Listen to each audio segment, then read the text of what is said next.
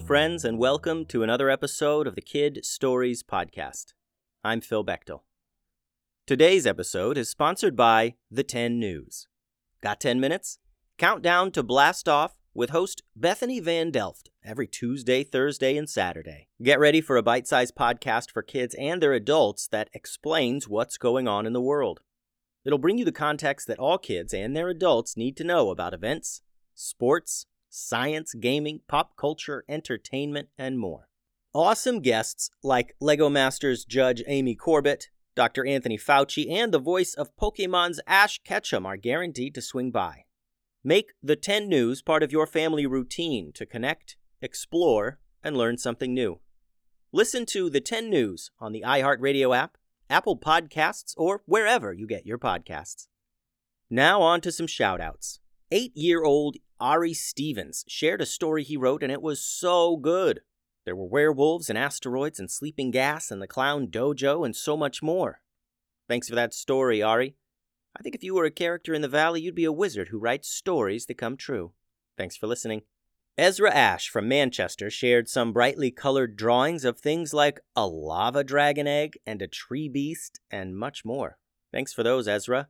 I think if you were a character in the valley, you'd be a ninja knight, like a ninja that wears a suit of armor. Thanks for listening. Graham Barnett has listened to every story twice. And he shared a really cool idea about a powerful crystal and some puppies? A great combination for a story, I think. Graham, if you were a character in the valley, you'd be a robot puppy scientist who makes lots of robot puppies that are so lifelike people can't tell them apart from the real ones. Thanks for listening. Today's episode is titled The Island of the Seed Part 4, and I hope you like it. Lucy and Holly collected everything they needed from the Green Forest. And now the group had another member, Bob the Egg, who wasn't an egg, he was a chicken. The group reviewed the old maps that the werewolf librarian had shared. According to the map, we need to sail out to this tiny island, said Lucy. The Academy keeps a boat docked out near Beechwood Beach. So the group made their way up to Beechwood Beach. They all climbed aboard the boat and set sail. Well, Lucy and Holly set sail. They were the only ones who knew how to sail a boat. One day later, they reached the little island. It was small and covered in thick jungle. There was no beach, as it was surrounded by cliffs on all sides. This is the reason that no one lived here. Boats never stopped since there was no easy way to get in. Are we going to have to climb these tall cliff walls to get on the island? wondered Holly out loud. No, look here, said Addison, pointing to the map. It looks like there's a way in. Maybe like a cave or something? Lucy and Holly steered the boat to the spot on the map, and there was nothing but cliff walls, twenty feet high. Look over there, said Bob the egg. The little chicken revealed a wand from his pack and pointed it to the cliff wall. In that spot there was a cluster of thick vines hanging all the way from the top down to the water below. Bob pointed his wand at these vines and then moved his hand from side to side. As he did so, the vines all spread apart, like someone opening up the curtains of a window. Moving the vines out of the way revealed a secret tunnel entrance. The small boat fit right into the tunnel, and they slowly floated inside. The tunnel was short, and soon they sailed on through to the other side. They came out into a beautiful little cove like a tiny little hidden beach, only reachable through this hidden tunnel. Wow, said Lucy. This place is already way cool. They anchored the boat and splashed onto the beach. Thick jungle lay before them. The sounds of birds filled the air. Addison led the way, holding the map out in front of him. The group struggled through the thick foliage, but soon they stood at the base of a stone temple. A short staircase led up to the entrance. On either side of the opening were ancient stone statues of robed figures, just like the ones who attacked the island of Seed not long ago. Addison and Unica got chills when they saw the statues. Their memories of that awful day came rushing back. I wonder if those statues were once living people too, said Addison. The group stood for a moment, looking up at the two statues. After gazing upon these two statues, Unica was eager to get this over with. Well, it looks like this is it, said Unica. Let's make sure we stay together. The group carefully entered this dusty old stone building. At first glance, there wasn't much here. Just as they suspected, it appeared to have been abandoned centuries ago. There were rooms with big stone tables and chairs, empty bookcases carved into the stone walls, and long, empty hallways. Stairways led down beneath the main structure, leading the group to believe that there were more rooms stretching underground, beneath the surface of the island. The group was exploring a series of rooms when they heard Bob exclaim, Oh man, come check this out! Everyone rushed to him and saw what he was looking at. A huge stone statue of a minotaur stood in the middle of the room. The minotaur was in an intimidating pose, lunging forward with a big club and growling fiercely. He was probably ten feet tall when he stood up straight. He wore regular clothes, brown pants, and a dirty white button up shirt. Instead of feet, large animal hooves stuck out of his pant legs. Decorative rings adorned his big sharp horns that grew out of his head. He had the face of a bull, and it was scarred from battle. Yeesh, said Addison. I'm not sure I want to wake this guy up. He appeared to have been turned into stone in the middle of a fight, and it looked like if he hadn't been turned to stone, he would have won the fight.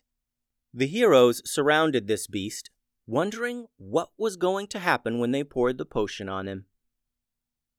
Unica revealed the small jar from her pack and pulled off the cork. She flapped her wings a couple times to lift herself up to the head of the Minotaur. She poured the yellow liquid right onto his head and floated back down to the ground. The potion, even though it was a small jar, covered the Minotaur's head and then his arms and his entire body and his legs.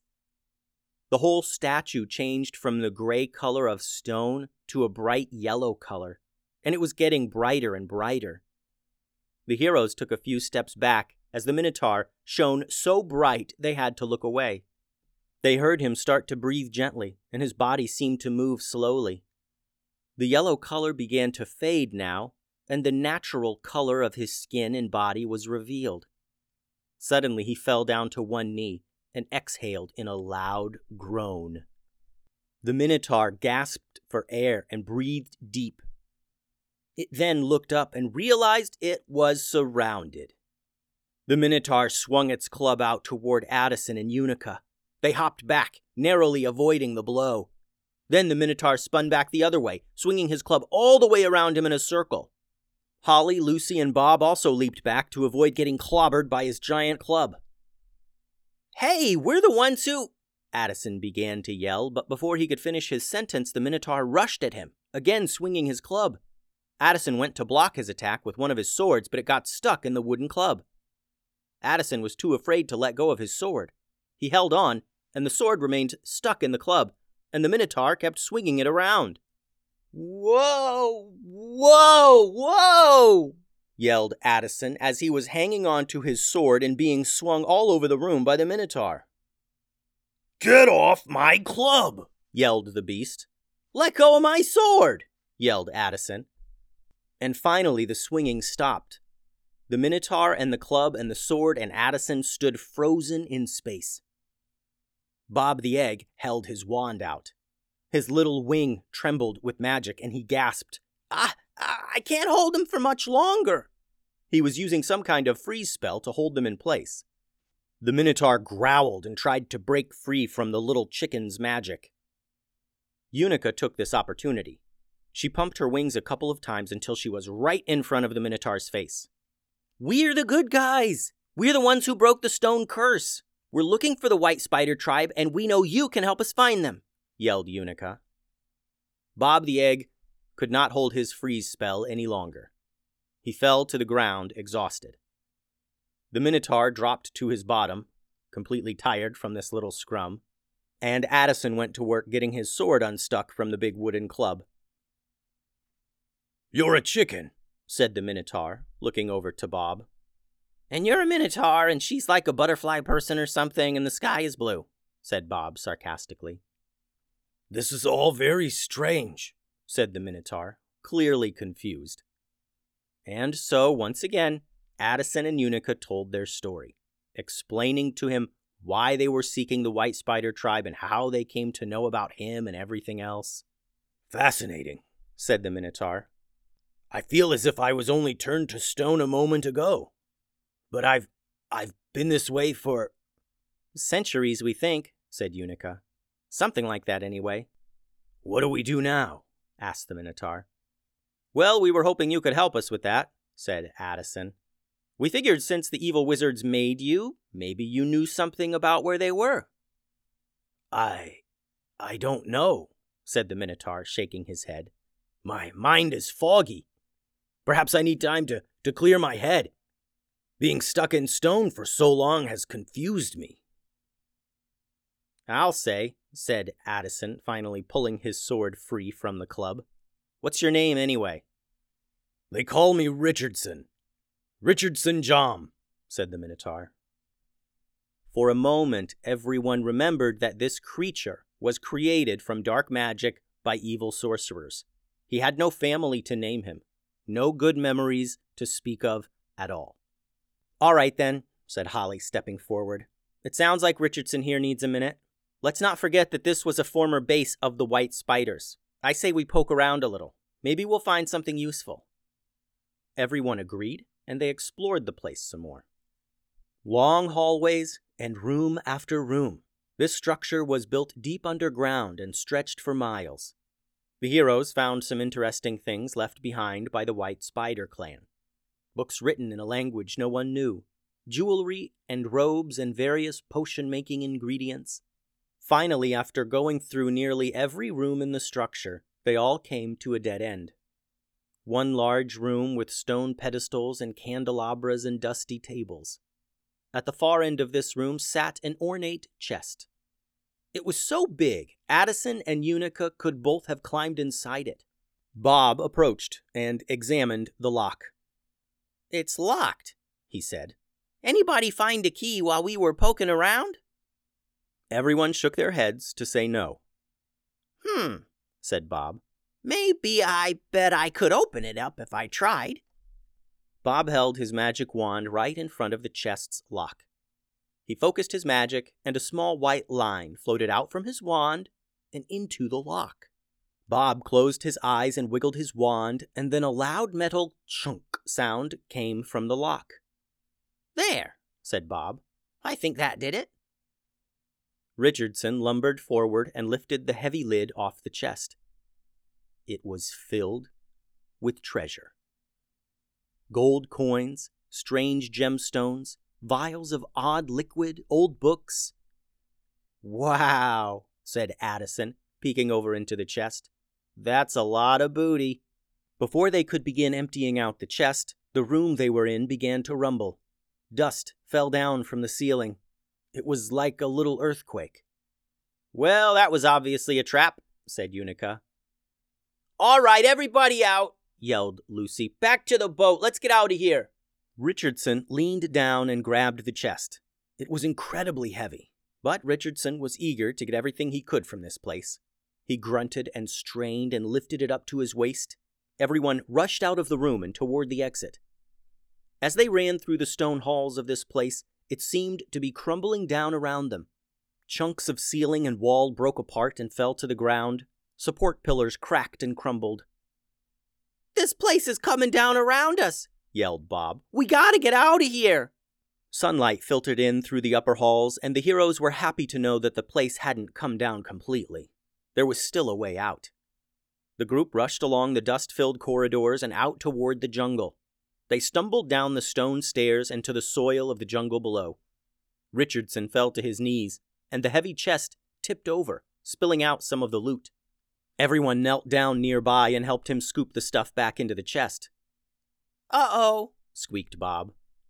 They looked up and noticed that the statues from before were moving.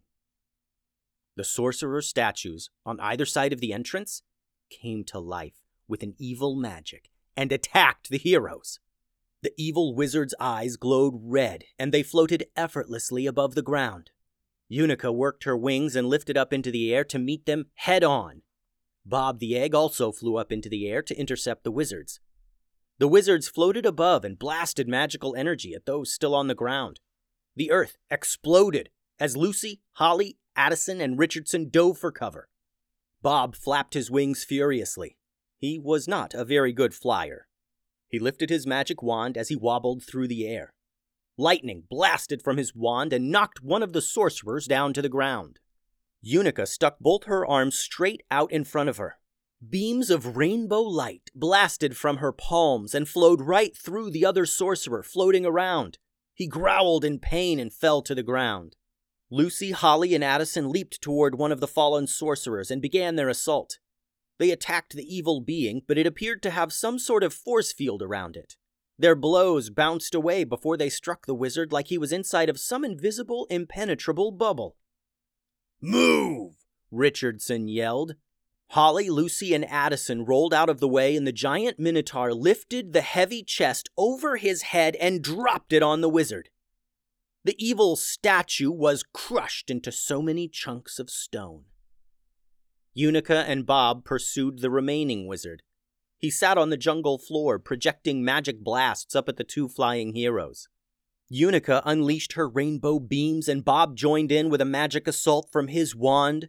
The stone sorcerer then exploded into stone chunks and dust. Okay, I officially uh, do not want to be here anymore, said Bob. Same, said Holly. Let's get everything back in the chest and head to the academy to figure out our next steps. They all helped get everything back into the heavy chest, and Richardson carried it onto the boat. Everyone waded into the water and climbed aboard. Richardson carried the heavy chest above his head and finally dumped it into the boat. Bob stood above him on the railing of the boat. The little chicken looked down at the huge minotaur, still in the water. Do you want to, uh, Stay in there for a little longer? Bob asked. What? No? Wh- why would I want to stay in the water? asked Richardson. Well, you know, maybe scrub up a bit. I can toss you a bar of soap, said Bob. What are you talking about? asked Richardson. You stink, said Bob. You smell really bad. I, I don't know if that's how minotaurs smell all the time or what, but wow, I'm not trying to be rude or anything. I'm just saying, you know, look around you, man. Richardson gritted his teeth. He was a few seconds from snatching the snarky little chicken from the side of the boat and eating him whole. But he looked around himself and noticed that there was a large circle around his body under water where there were no fish at all. The fish were intentionally avoiding him, and it was pretty obvious. Oh. Well, I guess I haven't had a shower in a hundred years or so, said Richardson. Maybe a little scrub isn't a bad idea. So Richardson cleaned up a bit there in the water of the cove. Finally, he boarded the boat with everyone else, and they continued their journey back home to the valley. The end. The website is kidstoriespodcast.com. Send all your cool drawings and things to kidstoriespodcast at gmail.com and find hours and hours more stories at patreon.com forward slash kidstoriespodcast. Adios.